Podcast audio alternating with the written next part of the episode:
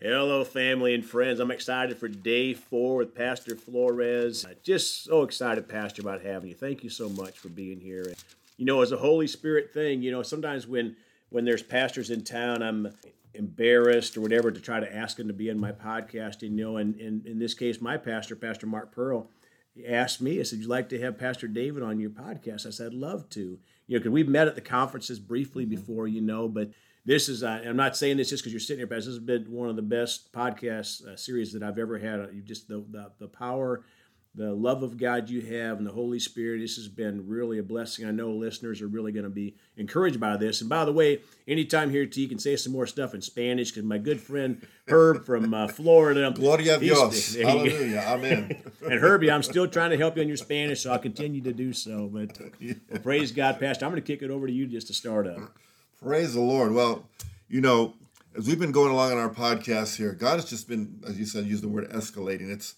because that's how God is. He's the word, the word of God says it, that our faith should be an ever increasing faith. That we should go from faith to faith, from glory to glory. God always has something next. And and as a person who, you know, been in the church kingdom for a lot of years, I realize is what happens with a lot of believers is that they lose their excitement. Yeah they lose their. Uh, um, I will. I'll use. They get lukewarm, like yep. you said. Yep. Romans uh, Revelations. You know, they get lukewarm, and they don't realize that there's more in their life that they've ever seen before. They've never touched it. And one of the sad things, I guess, would be when we get to the presence of the Lord and we realize that God had so many great plans for us that we never touched, you know, because of whatever decisions we made.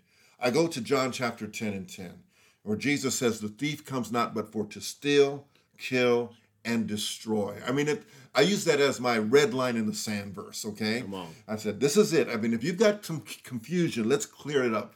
Brother Charles Capps used to say, if you got some cobwebs in your head, your mind, well, let me get those out, and then next time I'll come out and I'll kill the spider.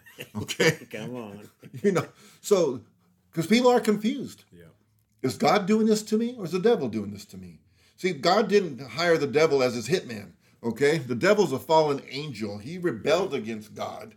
He was literally kicked out of heaven. Come on. He was the Jesus said, I saw him as a lightning bolt get shot out. And you got to think about it. Who is dumb enough to get kicked out of heaven? Who in their right mind been assigned a position in the kingdom, given gifts and abilities and an assignment I mean, the fringe benefits are amazing. Yep. And this guy, one day, the Bible says, pride rises up in him, and he says, I want to take my throne above God. And then there's one third of the angels who got deceived and say, Yeah, we'll follow you. And they all get kicked out of heaven. Now they're fallen angels, and he's a fallen spirit, okay?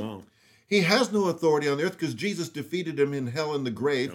Literally, the Bible says he openly beat him. So that yeah. means uh, if you, you know you're from my place in, in, California, I grew up in Los Angeles area in the hood. Okay, that means he beat you up in your front yard, wow. in front of your mom and dad. Okay, yeah. and that's what Jesus did. He did that to the devil. Yeah. And so, but he's so slick.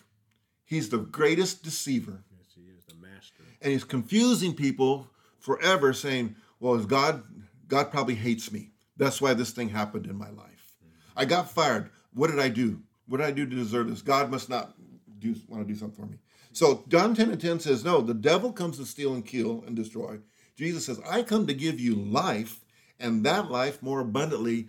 The Amplified says, to the full until it overflows. Yep. All right. So so God has a life for us. So it's been my endeavor eh, as we started our church ministry in 1989 to preach the word of God in such a way to get people engaged in loving Jesus, serving Jesus, and realize there's greater things in store for them. Yeah. And so, you know, uh, because you can get comfortable serving God and you can get your job, you can buy your house. I've had so many things in church. People say, Pastor, believe with us, we want to buy a house. Okay, praise God. We believe God going to provide a house supernaturally. They're going to get one. Praise God. They get the house. Next thing I know, Pastor, I got to get a different job because I got to pay for the mortgage of the house. Okay, well, praise God. Pastor, my, my job that I'm getting is 50 miles away, so I can't come to church anymore. And the next thing you know, that house that was going to be a blessing was now taking them away from church, and they're disconnected to this day because they made a choice for something. But God has a way, and we always tell people, well, let's find a job close by. Let's find a job that you can come to church on Sundays. Why do you have to work the weekend shift? Yeah. Or let's do, so we have church at 9 a.m. on Sunday mornings. Let's start a job that you start at noon. You know, you work the late shift or the afternoon shift. Oh, no, well, no, I can't do that. See, people don't understand this. And that life of faith, God knows your heart that you love Him, and He's able able to make a way for you if you'll trust God. Come on. And so I've learned that there's so much to our lives that God has for us. And his, his main deal for us really is that we'll be blessed to be a blessing. That's right. Praise God if you and your brother, it used to be said this way us, uh, Lord, I pray, bless uh, my wife and my two kids, us four, and no more, you know. No, that's the wrong mentality. Come on. You've got a gift from God, the gift of life that needs to be shared, Yeah. that needs to be uh, given to someone else. They need to know about Christ. They need to know about Christ's love. So when you begin this walk of faith, and we've had great testimonies. We had a family that came to us, they were homeless. They were completely destitute. They were on the streets. One of our families in the church took them in. Next you know, the wife, they brought them to church. The wife gave her life to Christ. Okay. A week later, she she puts 26 cents in the offering and writes salvation for my husband. Within a couple of weeks, that husband came to church and he gave his life to Christ. That guy is still with me today. He's my head usher. All right, this family came out of nowhere, and so you know they they thought, well, we made wrong decisions. What can I do? And the Lord, I asked him one time, says, I said, what's what's your dream? What what do you feel God's put you on earth to do? He says, well, I want to serve in the church, and I have a dream to be an accountant. Okay, well, let's do it.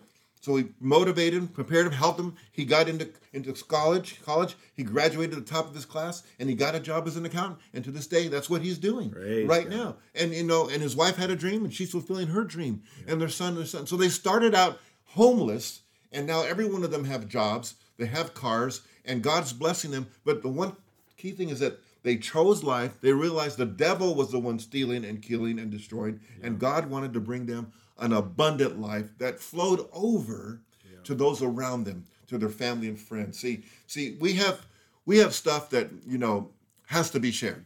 We've got grace, we've got love, we've got anointing. When I worked in the secular world as a teacher, I worked in a supermarket one time, I worked in a call center one time. And if I heard someone who had a problem complaining to someone else about this, or they had pain in their body, sickness, disease, you just walk by and say, Hey, what's going on? They share with you and say, Do you mind if I pray with you? Yep. Do you mind if I pray? Really? You would pray? with Yeah. So you pray with them, and, and they realize that, first of all, I said, God loves you. I'm going to pray. And then God does something there. He does something in their lives. We literally had people come from the call center come to join our church because we would pray with people there on the job, uh, whatever need they might have. And that's as simply as that. Whether it's it's, it's helping somebody, I tell my, my, my congregation all the time, you're in a line, it's 15 items or less. You're in a hurry, and the lady in front of you, she's got 26 items. and you're saying, I gotta go. And I, no, not, I'm not making this story up. This is me. Saying, I gotta get someplace. She's got 26 items. It says 15 items or less. Come on, I gotta get out here. And my attitude is in the wrong place, right? And then the next thing I know, she's she's looking for the money to pay, and she doesn't have enough money to pay. And she starts think, thinking, oh, oh, I guess I'll put that back, and I'll put that back. And I worked in a supermarket. There's nothing more embarrassing than to get the, the clerk to get on the, the microphone and say, we got go backs, we got go backs. That means somebody's got to come pick up the stuff, put them back on the shelf. So embarrassing. So the Lord dealt with me, says, change your attitude and you can be a blessing. Okay, Lord, I'll change my attitude. What do you want me to do? She doesn't have enough money to pay. Pay for the groceries. Okay, so I step in and say, excuse me, uh, what's happening here? Oh, she doesn't have enough. And she would say, you know what? You know what people say normally? Say, oh, that's okay, that's okay. I, I, I thank you for offering. I, I will get this. I'll just put stuff back. And the Lord said to say, be, be a little forceful and say, no, you don't have to put anything back. How much does she owe? Take care of it. Pay that thing off, and then say, I want you to know God loves you. I'm here for a reason. God cares about you. Do you know Jesus? And you go on and you share Christ with them, pray with them, or whatever. But they realize that moment, God was there for them. And you can be that angel, so to speak, in their life. Right there. A simple thing as that, paying for their groceries and saying, God loves you. Let's pray with you. And, and it's happened over the years in my life. And, I- and I've had guys with the church with me see me do it and go, wow, Pastor, that's what, yeah, that's all you got to do. Be led of the Holy Ghost. Flow and, and see Jesus touch lives. Pastor, I love your balance, you know, because in the faith uh, ministry, sometimes, and, and sadly, there's some people that get off to the uh, in the ditch, I'll say, and it's all about faith and what they can get. And God does want to bless us, but we're blessed to be a blessing. And when we, we when we lose that focus on other people, then we're off in the ditch, and our mm-hmm. love walk is there's something wrong with our love walk because we, are supposed to bless other people, and mm-hmm. there's no greater blessing than sharing Jesus. I want you know I just sharing with Pastor earlier about a lady that recently came to Jesus and, and is involved with the public, and nobody talked to her about Jesus but me. And folks, it should not be that way. They should be hearing about Jesus all week long from different people if we're truly sharing Jesus and we're choosing to be a blessing to other people. Pastor? Praise the Lord. Let's pray. Father, we just pray for everyone out there right now. They may be discouraged, they may be down and out, maybe think nobody even cares about them. But Lord, I pray right now that they have a realization that they're on your mind. The Bible says that we are on your mind, both the great and the small, and you have increase on your mind for each one of us. You want to better our lives. You want to lift us up. And Father, I just pray right now that they receive your mercy and grace. And I pray for the believers out there that they'll lift up their sights and just get focused on you instead of themselves and realize that they have so much to give to hurting people, yes. whether it's a word, whether it's finances, whether it's love, or just a hearing ear.